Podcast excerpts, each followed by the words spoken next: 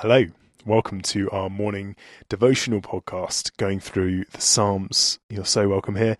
And uh, today we're exploring Psalm 73, uh, just reading a couple of verses in the, the middle of the Psalm, uh, verses uh, 10 to 14. Let's read that together.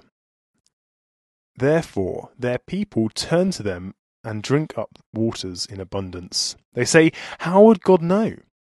Does the Most High know anything? This is what the wicked are like. Always free of care, they go on amassing wealth.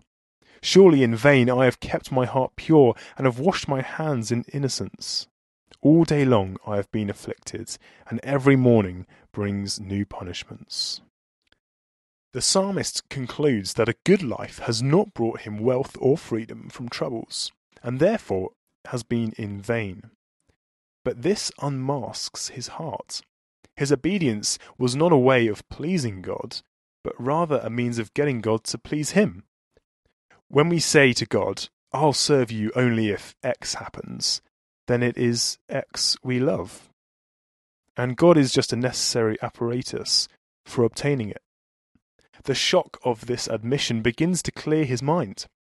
In every difficult circumstance, we may hear God saying to us, Now we will see if you come to me to get me to serve you, or so that you could serve me.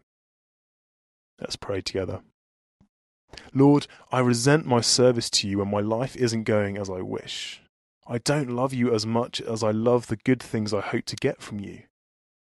Oh God, illuminate my mind and heart to see your beauty and love you for yourself alone.